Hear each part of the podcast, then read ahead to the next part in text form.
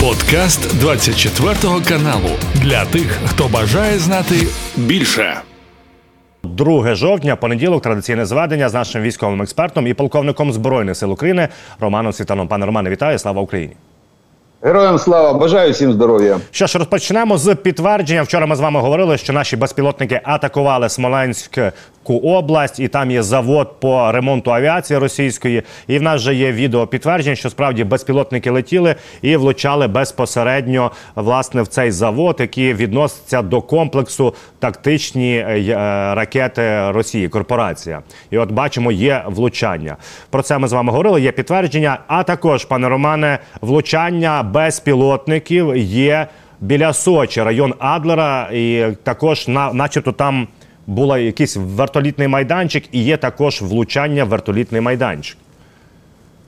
Беспилотниками такого уровня и такой дальности с боевым радиусом сотни километров у нас в основном занимается Главное управление разведки Министерства обороны. Они недавно, кстати, предупреждали о том, что будут удары по Э, заводам, которые производят э, ракеты. Это правильно, грамотный подход к уничтожать ракеты надо в местах их производства и складирования. Максимум может быть э, еще носители ракет. Это самолеты на земле и корабли Черноморского флота, подводные лодки, там уже где их перехватят. Это правильный подход, естественно, действие, плановое действие, которое уже видно, там чуть ли не каждый день у нас работают Э, в таком плановом режиме э, спецслужбы и Главное управление разведки вот на большую дальность по э, смоленским заводам и аэродромам, и в Сочи по аэродромам также идет работа. Первое говорит о том, что у нас производство этих беспилотников как минимум по спецслужбам, оно уже поставлено на поток, и, естественно, на поток поставлено уничтожение военных объектов в России.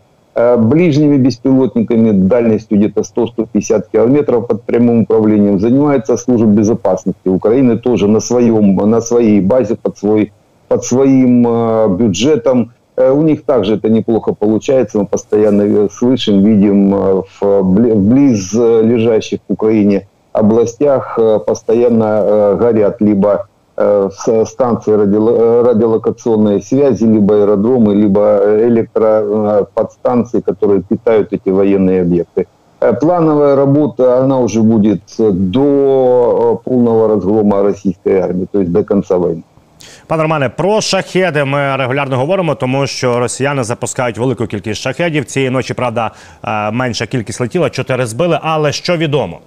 Відомо наступне, що вересень став е, рекордним місяцем по запуску шахедів з боку росіян, тому що вони запустили Безпрецедентну кількість понад півтисячі 521 одиницю. Найбільше до цього було в травні 23-го року 413 одиниць. А вони якось е, готують нас до того, що взимку будуть нас засипати цими шахедами.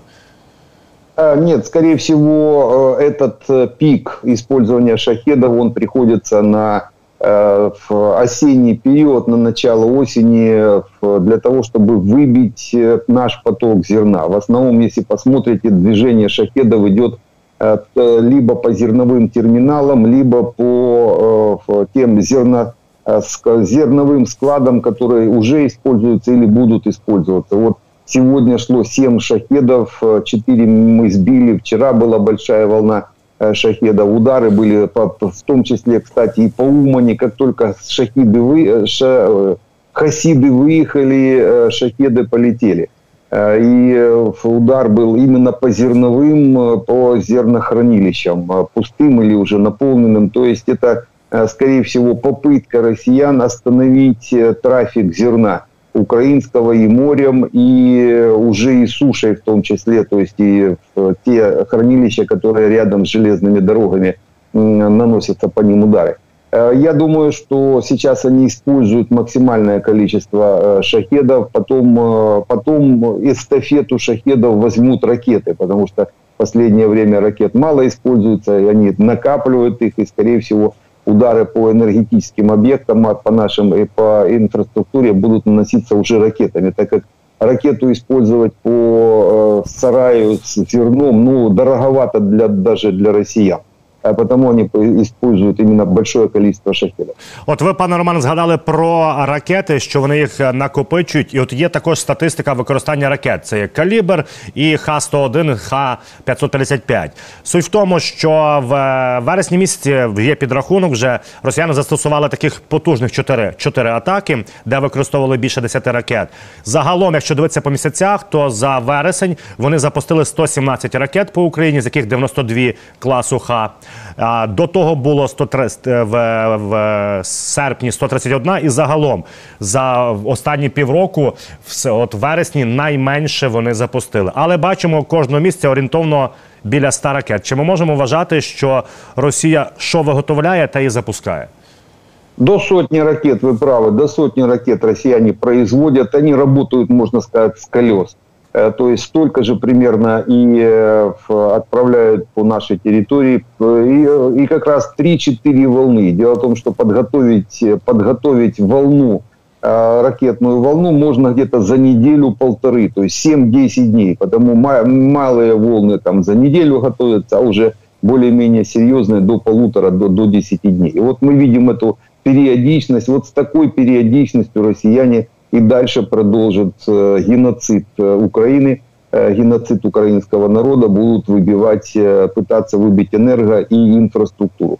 Увеличением только систем зенитно-ракетных комплексов, плотностью ПВО можно прикрыть на наше, наше небо, плюс подождать самолеты. Ну, понятно, как только подойдут F-16, будем сбивать эти ракеты над территорией России. Это будет Э, правильнее и э, экономичнее для нас в том числе, так как э, россияне будут в основном свои поля перепахивать в этом смысле.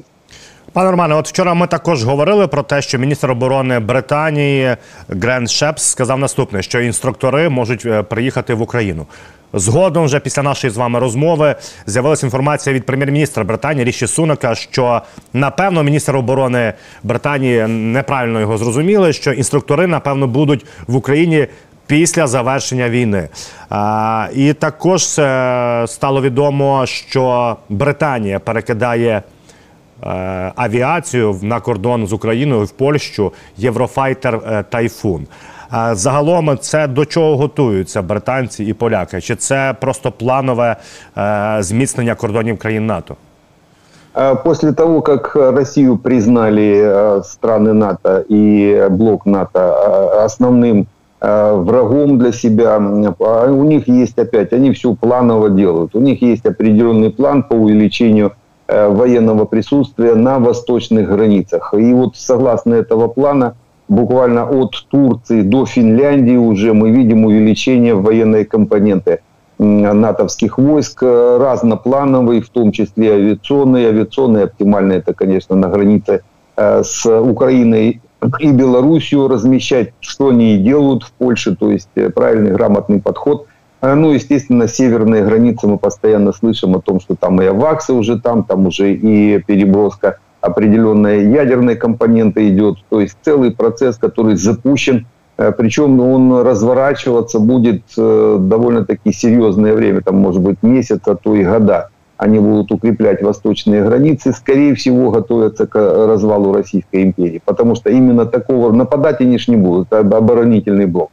А раз э, идет такая военная накачка, готовятся к определенным нестандартным ситуациям, потому а единственное россияне, россияне именно как Российская империя нападать на НАТО точно не будут. А когда будут разваливаться, то э, толпы мигрантов, может быть, и с оружием, и начнут двигаться, естественно, на запад. То есть они уже, они уже укрепляются, плюс э, нам помощь. Дело в том, что любая такого рода составляющая военная, которая чем ближе к нашим границам с запада, тем э, больше у нас э, шансов во-первых, как-то этим пользоваться для себя, во-вторых, э, быть уверенным в том, что, э, по крайней мере, тыл у нас однозначно, э, так сказать, тыл за нас, и он довольно-таки прочен. Потому правильное, грамотное решение надо только, только поддерживать.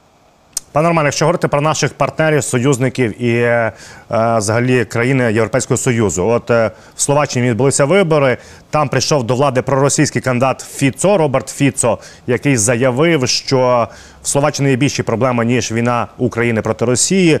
І е, чи як ви вважаєте, це якось вплине на допомогу Україні? Тому що наскільки я знаю, Словаччина ще до цих виборів передала Україні все, що могла, і це і міги, і установки С-300, і багато чого зуміла нам передати. Словаки одни из первых нас поддержали. Потому большое спасибо той части народа Словакии, которая э, в, в, нас поддерживает, ну, естественно, и как-то участвует. Есть часть, которая вот выбрала, допустим, того же Фица, но опять же, э, этот, э, это политик, он как-то ориентирован сейчас на те, на те предпочтения, которые часть э, его избирателей выражает. Э, Потому нужно работать нашей дипломатии для того, чтобы изменить э, э, отношение к Украине и э, Украино-российской войне э, у этой части. И Фица тут же переключится, потому что это боль- больше говорящая голова, чем лидер как таковой. Ну, в принципе, все политики это в основном говорящие головы, которые срисовывают э, предпочтения э, в, э, на данный момент э, со своих избира- избирателей и их ретранслируют. Хотя делать они могут э, совершенно обратное. Это касается вот и Фица, это касается и Орбана. Пока у нас вот такие две страны в Европе э, с э, людьми, с гражданами, которых надо работать, надо работать нашим дипломатам, значит, не дорабатывают, раз это происходит. Здесь есть момент по э, обращению внимания на работу дипломатов в одной и другой стране. Ну а то, что словаки нам действительно передали практически все, что могли передать, особенно все старое э, советское э, вооружение, которым мы пользуемся, то есть для нас это очень важно, даже, даже в качестве донорского оно нам очень сильно помогает. И а словацкие предприятия, которые сейчас производят вооружение, м, заказанное, допустим, европейскими странами для нас, они однозначно будут это все производить, никто не остановит это движение, потому что это вну- внутри э, евросоюзовское э, в э, договора, потому здесь никаких проблем нет. Потому я пока проблем ни по, э, ни по Венгрии, ни по, ни по Словакии не вижу. Есть механизмы э, э, э, давление на них разные, экономические, политические, вну- внутри Евросоюза, они эти вопросы решат. А основная все-таки компонента в этом, ст- ст- если считать его старым чехословацким э, государством, в основном в Чехии. По, по Чехии вопросов абсолютно никаких нет. Э, Там и президент Чехии в э, общей парадигме под поддержки э, Украины, и те, э, те предприятия, которые в Чехии производят вооружение, они сейчас э, в принципе полном финансовом, полной финансовой накачке и э, никаких проблем там тоже не будет. Пане Романе, також е, російські зараз засоби масової інформації, якщо їх так можна називати, панікують і кричать, тому що повідомляють наступне: що Зеленський погодив, як вони називають, з кураторами Сполучених Штатів Америки та Великобританії новий наступ на початку жовтня е, в Херсонській та Запорізькій областях, зокрема форсування річки Дніпро. Ну, значит, э, раз информация вышла о том, что будем форсировать Днепр и на Запорожском, Херсонском направлении, значит, двигаться будем на Донецком, насколько я это понимаю.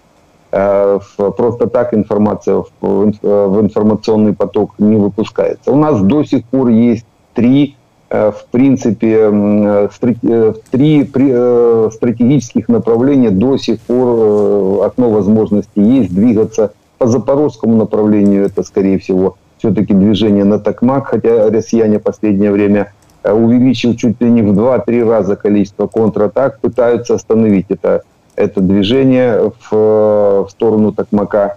Э, Форсирование Днепра возможно в любое время, не только в октябре, а и в ноябре, и в декабре, и в январе, по большому счету. Там в некоторых местах есть Днепр несколько сотен метров, там, там 2-3 сотни метров сейчас по, по некоторым направлениям, потому форсировать его в принципе возможно. Весь, э, вся задача э, в том, чтобы хватило силы, средств э, движения после форсирования. Само форсир- э, форсирование ради форсирования, оно ж не нужно. Форсирование Днепра подразумевает э, выход э, на Крым, заход в Армянск через Перекоп, э, тот же морской воздушный десант на западный берег Крыма, именно на западный берег Крыма. Э, Россияне, кстати, как раз его и ждут, то есть э, прекрасно понимают, что заходить в Крым мы будем не только через Перекоп, а еще и с помощью э, десантных групп. они это уже видели прекрасно. Потому форсирование ради захода в Крым, да, есть, есть смысл. Если сил средств не хватает, тогда нет смысла форсировать. Ну и Донецкое направление до сих пор, оно, особенно в осенне-зимний период, оно сужается, там есть э, по направлениям, э, конечно, количество сузится, в основном на Горловку из-под Бахмута. Сам Бахмут это тоже агломерация на Горловку из-под Бахмута и э, на Донецк из-под Андреевки и Марьевки. То есть это направление останется оно с октября и до победы называется. Потому российские паблики может, могут себе что угодно рисовать. А эти три направления, они до сих пор актуальны, и актуальность их не, так сказать, дождями не выключится. Пане Романе, трішки згадаємо про Крим. Джанкої. Вчора ми говорили, були прильоти потужні. Е, нагадаю, що це є серйозна логістика для росіян е, на тимчасово окупованому Криму. Е, от цікаво, що кажуть російські міноборони, що їм вдалося збити ракети Сапсан. Ну це на на експорт називаємо ми їх. А так вони називаються Грім 2 Що цікаво, вони кажуть, що вони збили дві подібні ракети. Востаннє про збиття такої ракети вони казали в травні місяці але офіційно у нас нема повідомлень, що ми їх використовуємо. І чи це зберегала російська пропаганда знову, чи ми таємно все-таки маємо виробництво цих ракет? Ну, мы точно, у нас есть э, производство этих ракет, э, так как мы «Гром» э, продали с саудитам, там 300 километров, а у себя оставили и пусковые установки, и разработки. И ракеты, кстати, в том числе, они у нас остались только уже с дальностью в 500 километров. Вопрос ракеты Э, об, об, образцов определенных, то есть которые проводились испытания, испытательные э, определенные моменты. Потому их мы можем использовать, только вопрос в том, что если бы их использовали, так бы их сразу использовали по, по Керченскому мосту.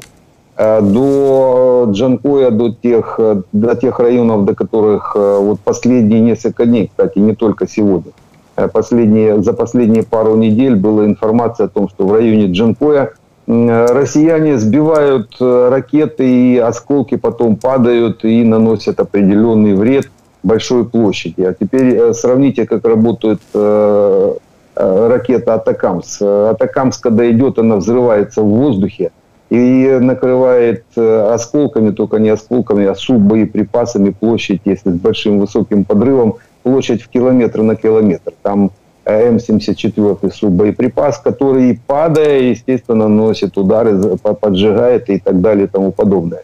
Э, так вот, э, вот то, о чем сейчас говорят э, россияне, и под Джанкоем в том числе, сбивают они в воздухе ракету. Ракета сама взрывается для того, чтобы разбросать. Это ракета М-39. И я думаю, часть, скорее всего, какая-то часть все-таки ракет этих уже работает. Опять это пока мои, мое предположение, здесь нет подтверждения как такового. Но именно так работает Атакамс, ракета М-39 с кассетной с кассетным э, боеприпасом. То есть э, до дальности 165 километров, не глубже как раз Джанкоя, то есть она дальше не пройдет, дальности не хватает от точки пуска. Э, вот э, север Крыма может уже, по, по, по северу Крыма могут работать уже атакамсы. Там э, пробник, так называемый, могли там передать десяток ракет для того, чтобы посмотреть, как, как они работают. 950, 950 э, суббоеприпасов М-74 в кассетном отделе находятся этой ракеты. Дальность 165 километров, 140-165 в зависимости от модификации. Э, воздушный подрыв э, на высоте около километра. Ну, она, высота может меняться. Ну и дальше накрытие э, в площади от квадратного кілометра і менше, якщо висота подрива менше.